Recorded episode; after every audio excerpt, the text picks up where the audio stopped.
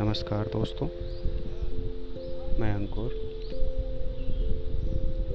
आप सबके बीच एक प्यारी सी कविता लेकर आया हूँ। ये मेरे सीज़न फ़र्स्ट का तीसरा एपिसोड और मेरी दूसरी कविता है, जिसका टाइटल है फिर सियासत की विरासत। तो आइए शुरू करते हैं।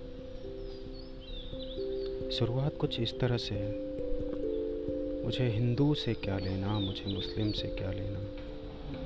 मुझे हिंदू से क्या लेना, मुझे मुस्लिम से क्या लेना? मेरा ज़रिया सियासत है, सियासी ही मुझे कहना। ये पागल कौम के कचरे।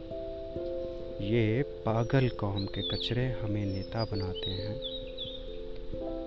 ये उनकी बेवकूफ़ी हमारे जो गीत गाते हैं। फिर वो हिंदुओं की हो या मुसलमानों की हो सेना, मुझे हिंदू से क्या लेना, मुझे मुस्लिम से क्या लेना?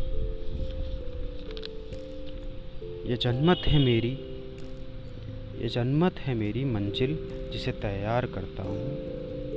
ये पागल कौम की भीड़ों से हरदम प्यार करता हूँ।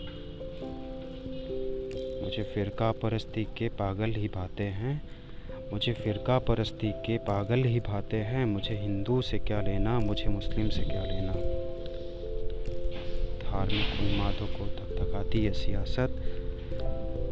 धार्मिक उन्मादों को धकधकाती है सियासत। गरीबों के कंधों को धूल में मिलाती है सियासत।